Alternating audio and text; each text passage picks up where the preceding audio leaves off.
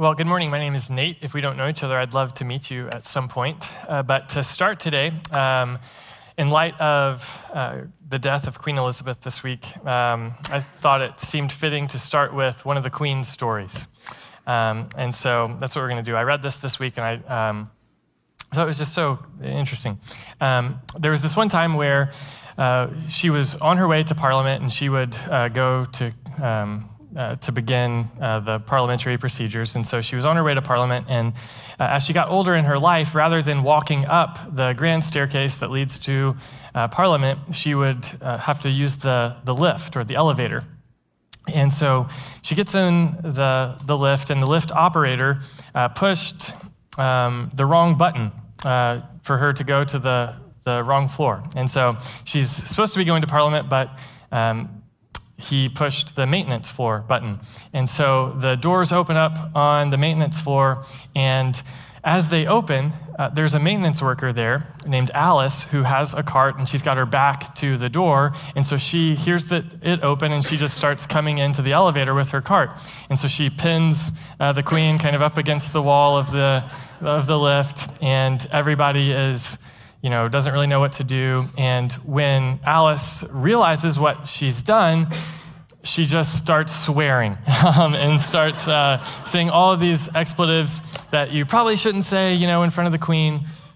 And then everybody gets really quiet and nobody knows what to do and it's awkward. And the silence is broken by Queen Elizabeth just laughing uncontrollably. Um, and so then she invited um, Alice to, she said, Do you want to go uh, to Parliament with me? That's where I'm headed. And she said, Yeah. And so she accompanied her. And uh, then when they finished, um, the Queen invited her to tea at the palace. And um, that's something that they did once a year together until Alice passed away. Um, isn't that cool, a cool story? Do you know what that story is? That story is grace. That is grace. That's what grace looks like. And today we're starting a series about that. That's what this series is all about.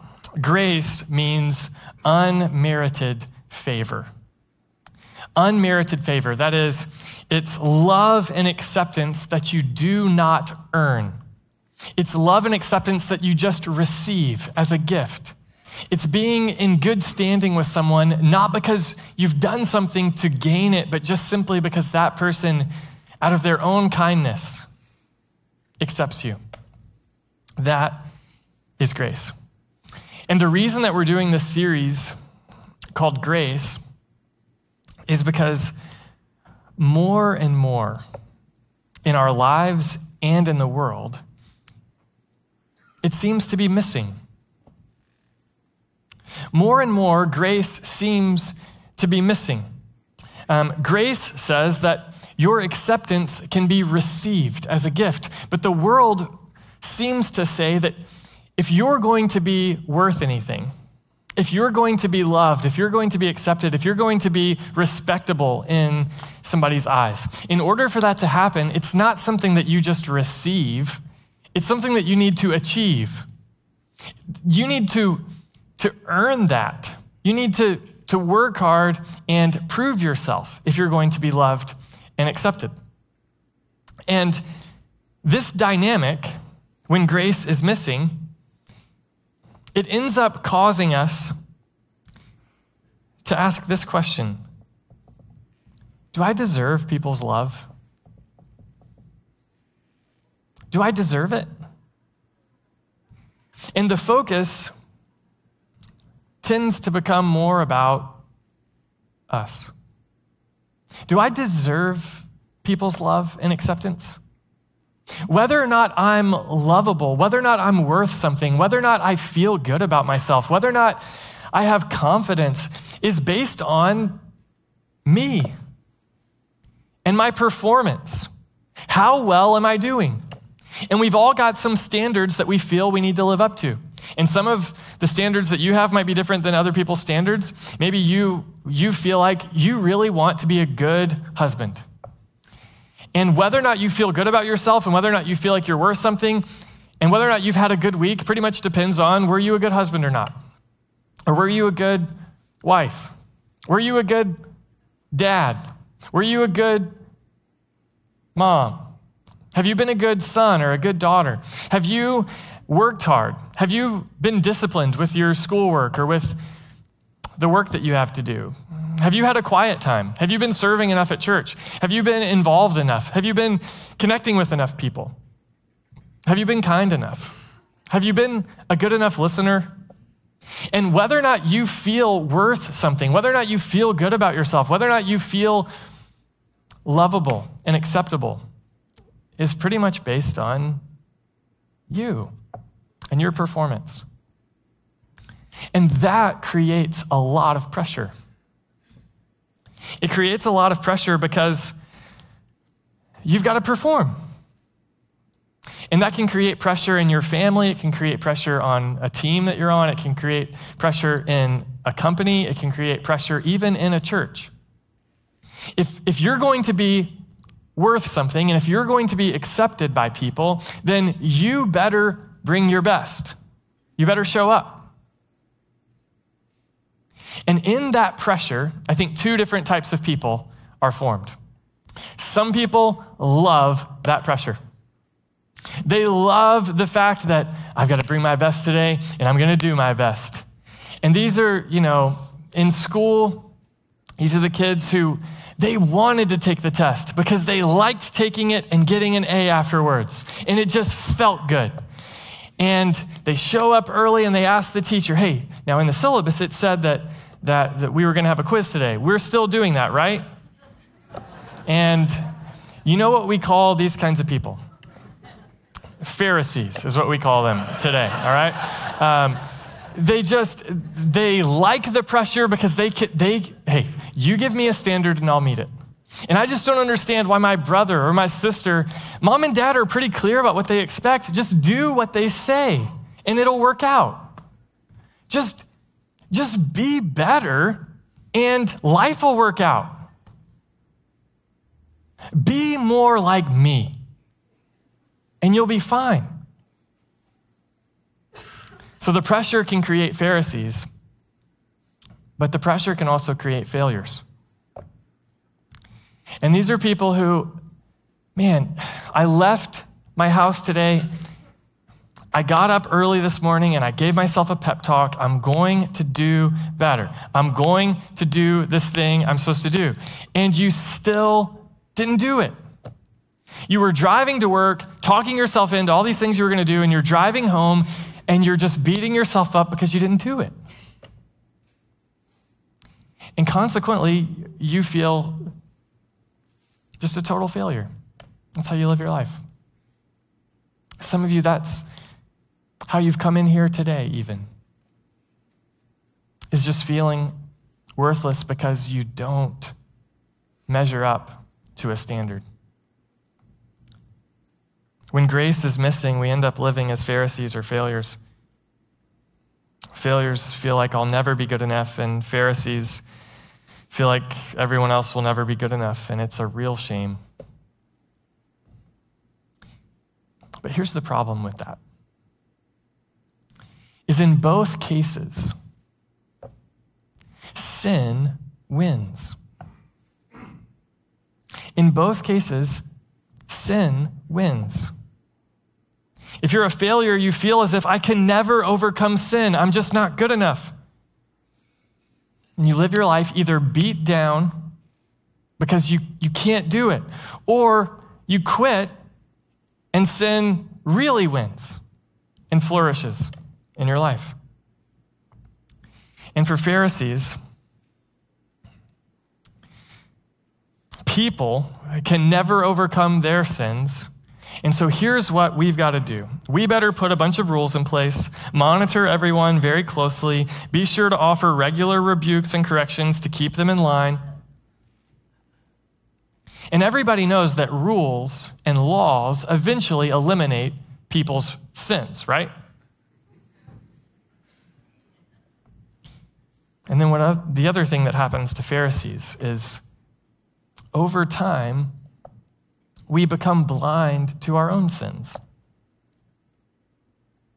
Well, my sins are so small compared to yours.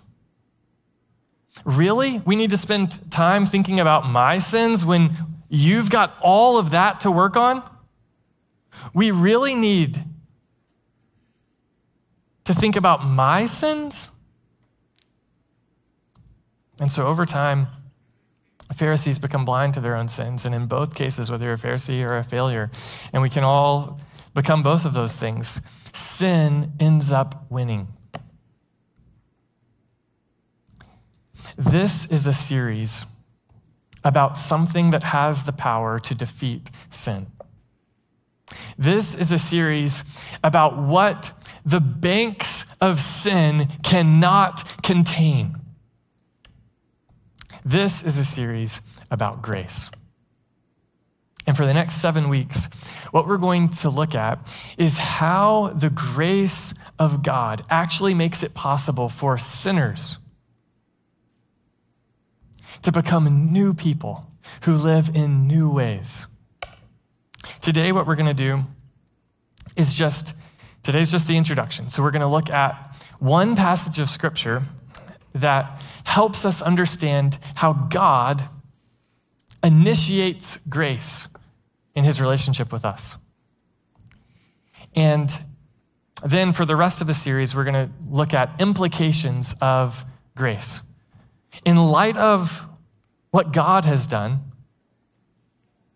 how does that actually begin to change the way that we live? And what we're going to see is literally grace has the power to change everything.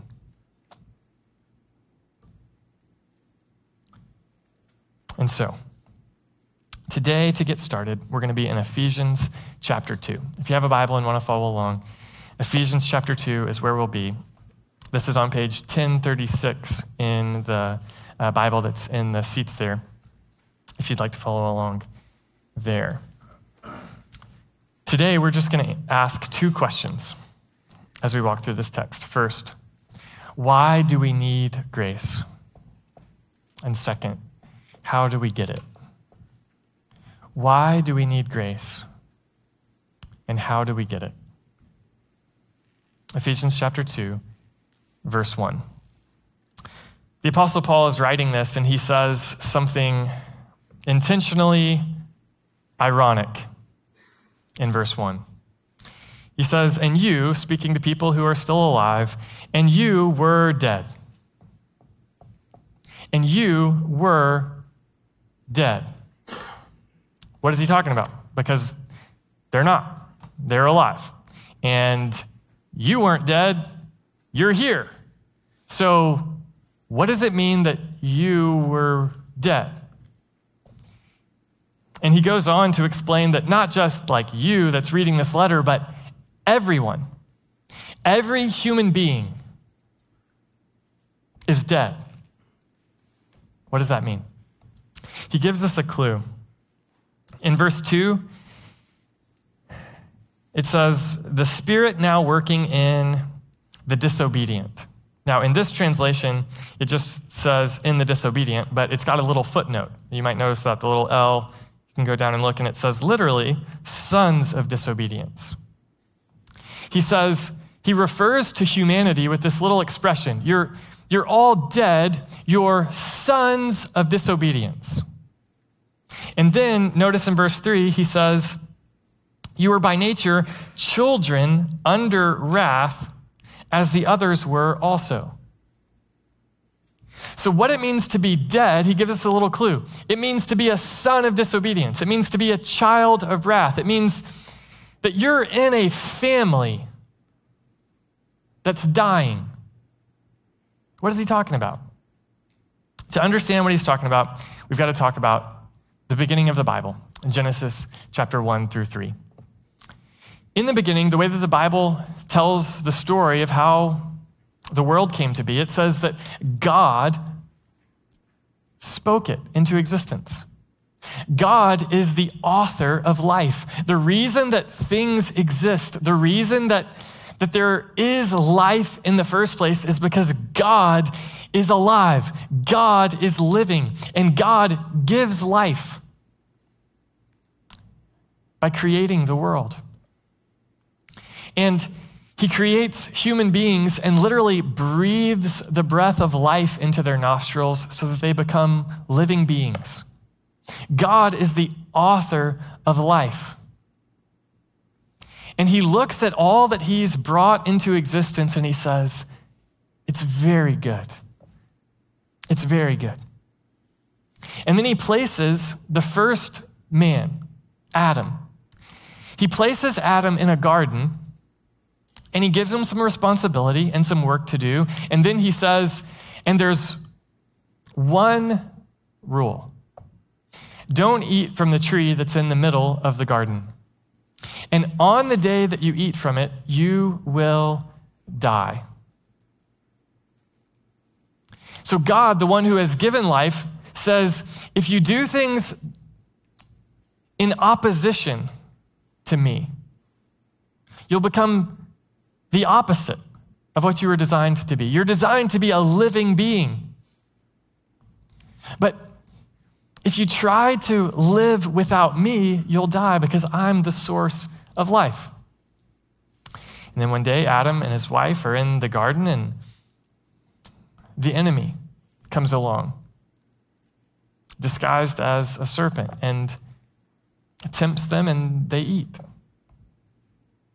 And the moment that Adam eats, he doesn't die. So, what happened, God?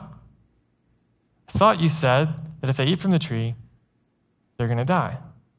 But he's still alive. But something did happen. The moment that he disobeyed God, we call that sin. The moment that he sinned, suddenly the world was different and he was different. And suddenly, the peace that he had always known between he and his wife, all of a sudden there was conflict. And the courage and the intimacy that he had experienced with God suddenly now was broken, and there was shame and there was fear. Suddenly, a world that had been pain free had pain. He knew what it was like to be embarrassed and guilty and afraid and anxious. He started to die. And Paul says the same thing that's true about Adam is true about you. The reason is because you're connected to Adam. You're part of his family tree. You're part of a family tree that's dying. And consequently, the kinds of things that Adam did, you do. And the results that Adam got for doing them, you get. Because you're connected to Adam. You're united to Adam. You're part of a dying family tree. The Apostle Paul says it like this in Romans chapter 5, verse 12. He says, Therefore, just as sin entered the world through one man, that's Adam, and death through sin, in this way, death spread to all people because all sinned. In some sense, all of us were present with Adam in the garden. There's some sense in which all of us were there with him doing what he did and now experiencing what he experienced. This is what it means to be dead. He begins to describe that for us. He says, And you were dead. You're connected to this dying family tree. You're connected to Adam. You were dead, and here's what that looks like you were dead in your trespasses and sins. Do you know what a trespass is? A trespass is when you go past a boundary. This is why there are no trespassing signs. A trespass is when you know what you ought to do, you know where the line is, and you just decide you're going to do it anyway. Yeah, I know, okay, I, I, don't have a dispute over what the, the right thing is. I just don't want to do the right thing. I don't want to stay in bounds. I want to go past the boundary. That's a trespass. And Adam was a trespasser. So are you. Because you're connected to Adam. What's true about Adam is true about you. The kinds of things Adam did, you do, and I do. The kinds of things that Adam experienced, we experience now. We're trespassers. In that sense, all of us are rebels. We know some of the things we ought to do, and we all choose sometimes not to do them. We're rebels, we're trespassers. And he says, You were dead in your sins. A sin here is a little bit different than a trespass. A sin is when you're aiming at a target and you miss. In this sense, we're all failures. There are times where we know what the right thing to do is and we want to do the right thing. And we're talking ourselves into doing the right thing. And our wives are helping us. We're, you're going to do the right thing this time. And we still miss the mark. We're sinners. We're failures. Why are we like that? Well, because we're part of a dying family tree. We're connected to someone who has passed this down to us. Sometimes I look down at my hands when I'm typing and I think, oh my goodness, those are my dad's hands. And some of you know what it's like for people to tell you you're just like your mom or you're just like your dad. And some of you have lived your lives trying to be the opposite of one of your parents. We all know what it's like for the devastation that the actions of one person in our family have caused. That those damages actually start to affect other people in the family besides that one person. And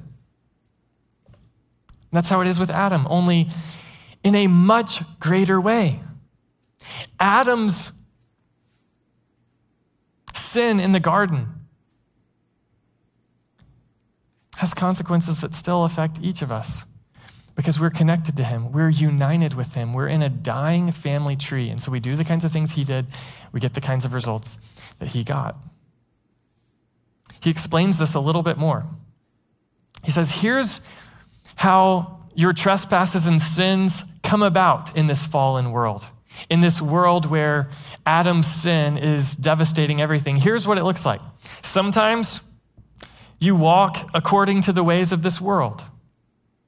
That is, you look around at all these other people who are sons of disobedience and children under wrath. You look at around at all these other people who are part of Adam's family tree, and you learn things. And you think, I never knew I could sin like that. That actually looks great. And so you start to do that, and you walk according to the ways of this world. You would have never thought of that yourself, but now that you see it, yeah, that's a great idea. So the world around us causes us to walk like Adam walked. And not only that, but just like Adam had an enemy who wanted to destroy the good that God intended and was intent on lying to him to make it happen, we have the same enemy. He's described here not as a snake, but the rest of verse 2 according to the ruler of the power of the air, the spirit now working in the disobedient or in the sons of disobedience.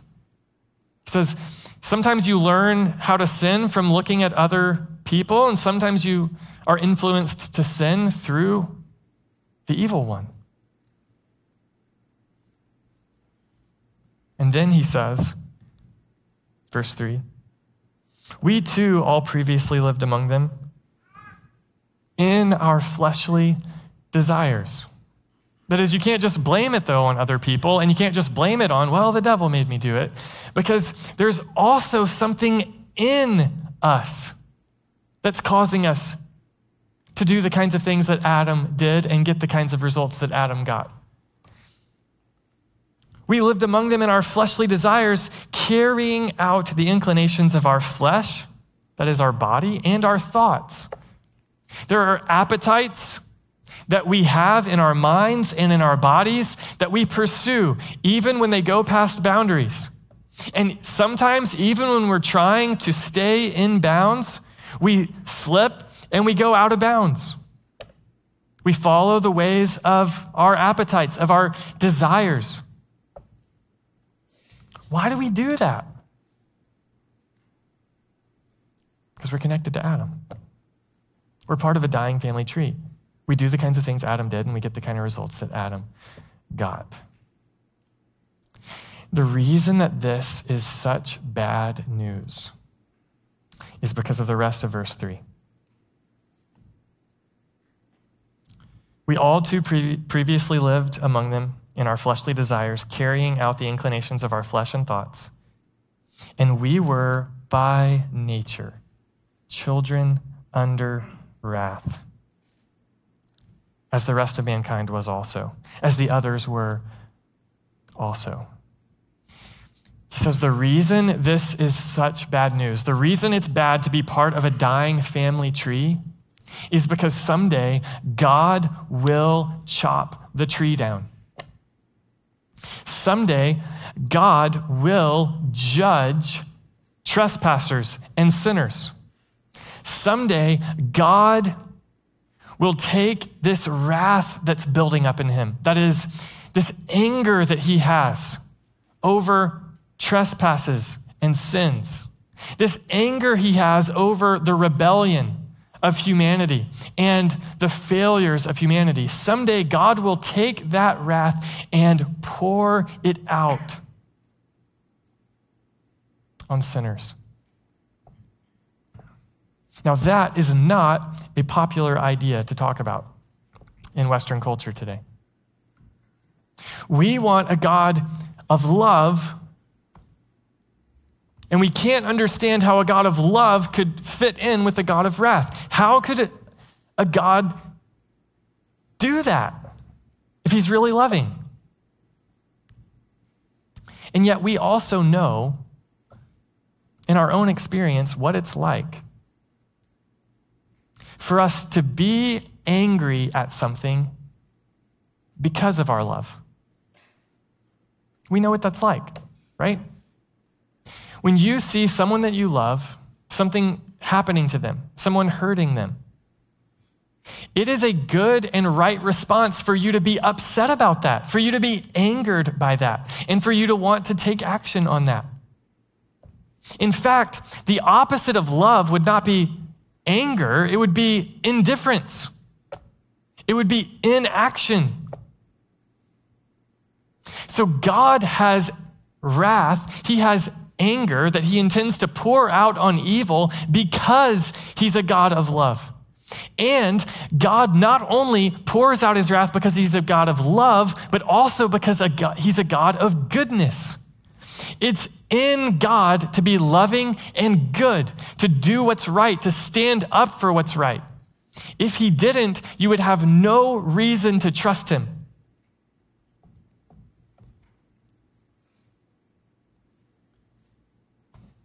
So God is angry at sin, but also at sinners.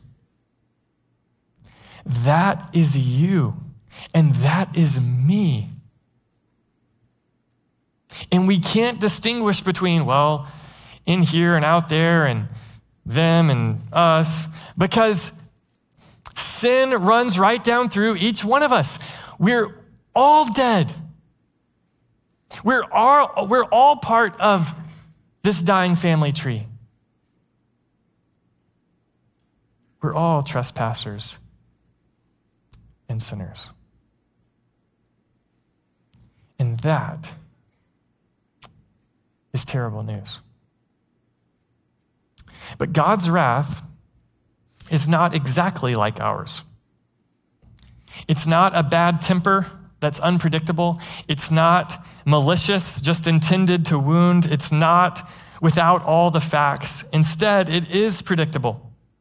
He gives clear standards and he gives warnings. It is righteous and good. He makes judgments with all the information.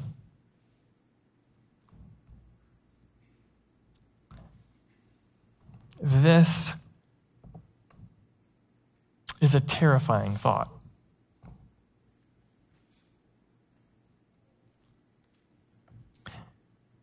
John Stott, who's a theologian, writes The basic human tragedy is that people who were created by God and for God are now living without Him.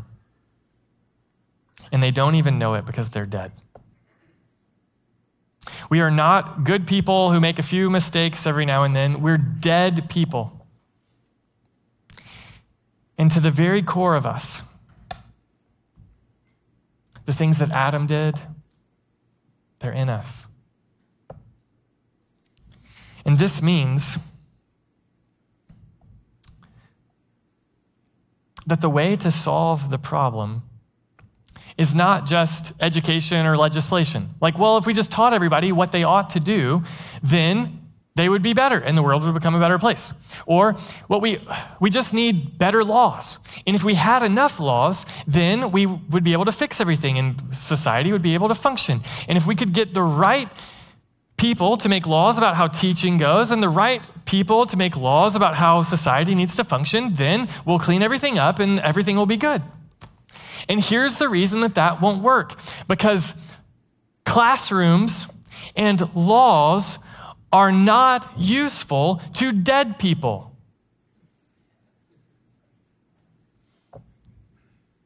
Let me stand here by this casket and read to you the things that you ought to do. That does not work. So, what is the hope for dead sinners? What is the hope for people connected to Adam in this dying family tree? The only hope for dead people is resurrection. And do you want to know something about yourself? Is you cannot raise the dead. So, why do we need grace? We need grace because the only hope, the only hope for getting rid of sin and escaping God's wrath is something that we cannot do ourselves. We need someone to do something for us that we cannot do ourselves. We need someone from outside of us to step in and do something that we can't do. We need someone who can raise the dead. And so we are dead in our trespasses and sins, connected to Adam. We need grace because of that. So, how do we get grace? The answer is we get grace in Jesus Christ. Look at verse 4. Here's the gospel in two words You were dead, you were children under wrath, like the others were also, but God. That's what was true about you as someone descended from Adam. But God, who is rich in mercy. That is, who has so much compassion. He just oozes with compassion for sinners. Even though he's angry, his heart still breaks for them. God, who is rich in mercy because of the great love with which he loved us. Here's what he has done. Verse 5 He has made us alive with Christ. Well, yeah, but we were dead in our trespass. Yep. God raised us in Christ. Here's what that means. You might notice the phrase in Christ. This would be a good homework assignment. Go read Ephesians 1 and 2 and just circle every time you see the phrase in Christ. Okay? It'll blow your mind how many times there are. And that'll just be a nice lesson learned. Um, You'll be like, what does that mean? Here's what it means to be in Christ. To be in Christ means that the way God saves us is he takes us out of Adam's dying family tree and he connects us. He unites us with Jesus. So, our basic problem is we're all connected to Adam so that we do the kinds of things that Adam did and we get the kinds of results that Adam got. The solution to that is God disconnects us and connects us to Jesus so that what Jesus has done can count for us, and so that the results that Jesus earned can be ours. That's how God saves us. So look at what he says. He made us alive with Christ, even though we were dead in trespasses. And then he can't help himself. He interrupts this flow of thought with this You're saved by grace. And he's going to say that twice here. You're saved by grace. This is not something you did. You can't save yourself. This is something God does. He made us alive together with Christ, and He raised us up with Him, and He seated us with Him in the heavens in Christ Jesus. Do you see what He's saying? He's saying the way that God saves you from your sins is by doing something for you in the person of Jesus. And He's actually doing it for you through Jesus in Jesus. The way that theologians talk about this is they say that we live vicariously through Jesus. We live vicariously through Jesus. And this is language that we use sometimes, right? If you've got friends who are going to a game or a concert or something and you would like to go, but you're not going to be able to, you'll say, well, I'll just live vicariously through them. That is, you're unable to be there and do that thing, but you'll pretend like you're getting credit for it because they're there doing that thing. Or somebody's going to get ice cream, you're not able to go. You say, Make sure you eat the mint chocolate chip for me. Well, it doesn't really work that way. But there's something in you that's like, but I'll just participate through you. I'll live through you. And that is what happens in Jesus. When Jesus was baptized in the Jordan River, you were baptized with him. When Jesus resisted temptation in the wilderness and overcame temptation and said no to Satan, it's as if you were there doing it with him. When Jesus had compassion on people, it's as if you were there doing it with him. When Jesus perfectly fulfilled God's law and lived up to every standard of righteousness, it's as if you were there living up to God's law when Jesus died on the cross. You were there dying with him. When Jesus was raised from the dead, God was raising you with him. When Jesus was raised, that is the rest of verse 5, uh, verse 6, sorry, it's talking about his ascension. After Jesus was raised from the dead and appeared to many people, he ascended to be with the Father. Paul says, You ascended with him. And then what did Jesus do when he ascended to his Father? He sat down on the throne and began to reign. And someday he'll return to the earth to fully establish God's reign on the earth, to make all things new. And what is your future if you belong to Jesus? What does he say in verse 6? He raised us up with him and seated us with him Well, but you don't deserve to reign. That's why it's grace. But, but, but you weren't there. You, you, you couldn't raise the dead. You couldn't bring yourself back to life. You couldn't disconnect yourself from this perpetual sin of Adam. But God did. That's why it's grace. Just like when we were connected with Adam, we did the kinds of things that he did and we got the kind of results that he got. So now, when we are united with Jesus, we get credit for the things that he has done. And we get to experience the rewards, the benefits that he has accomplished. It's kind of like this. Um, when I was a kid, um, uh, we had a rule in my house. Um, if I, you know, wondered, is this orange juice for me, or is this for me? Am I allowed to have this? Assuming it was a time where I was, my parents were okay with me having that thing, the answer was always the same, buddy. My dad would say, buddy, what's yours is mine. Buddy, what's yours is mine. Are you wondering about if you're allowed on the computer? What's yours is mine. Are you wondering about if you're ever allowed to, to drink this juice in the fridge? You're allowed to drink it. Son, you're eight, and so you don't have a job, and you can't go buy juice.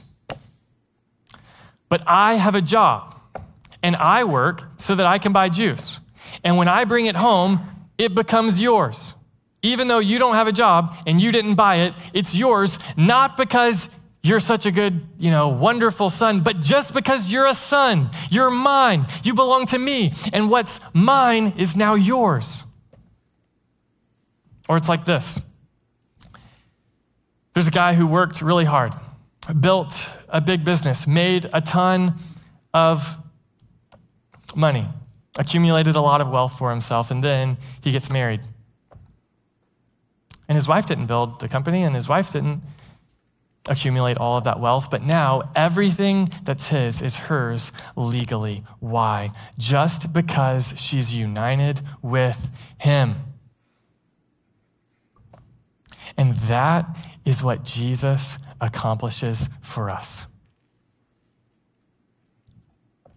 Paul summarizes all of this by saying, verse 8, For you are saved by grace through faith, and this is not from yourselves, it is God's gift, not from works, so that no one can boast.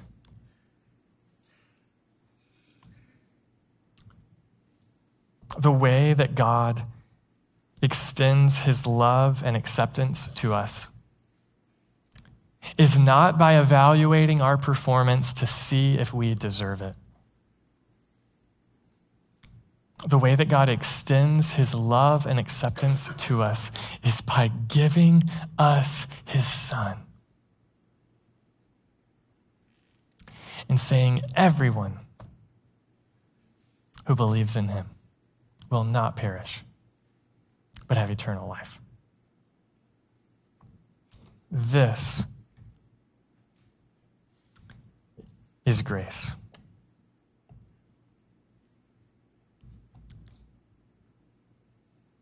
He summarizes this whole thing, and this is what we'll talk about the rest of the series. Verse 10 For we are his workmanship.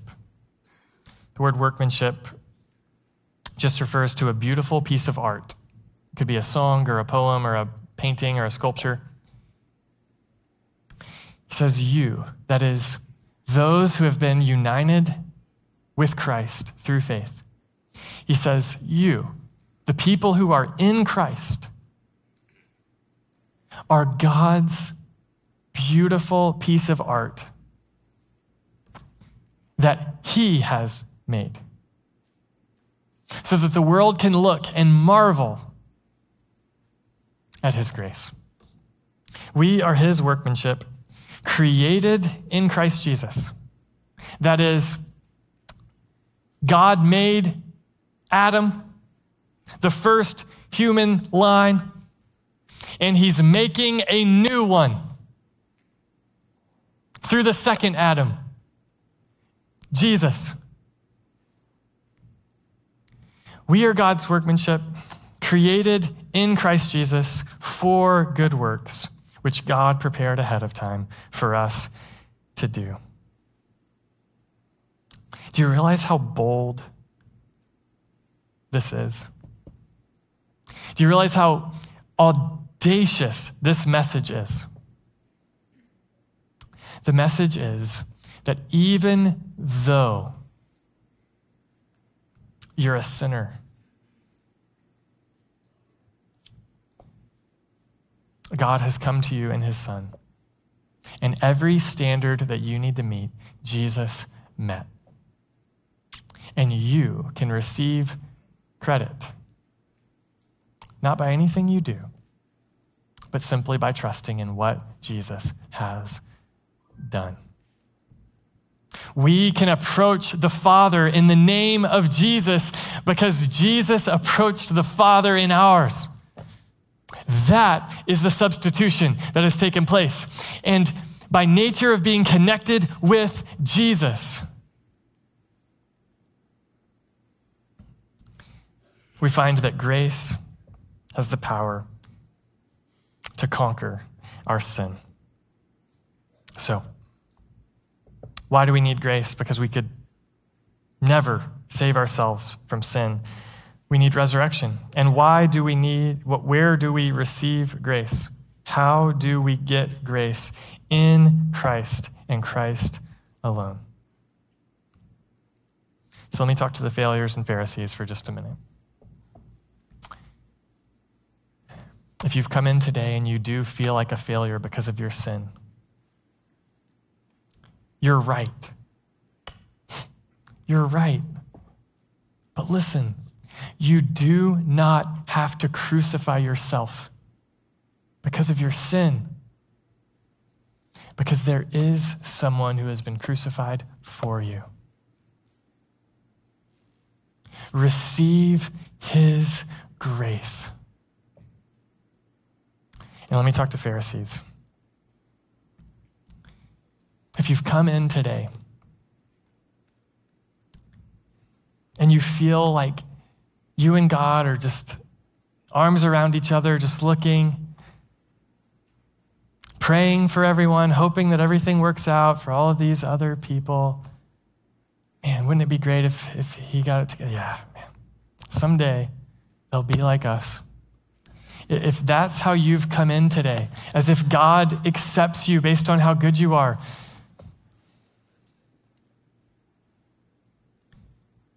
then receive this grace first as a challenge.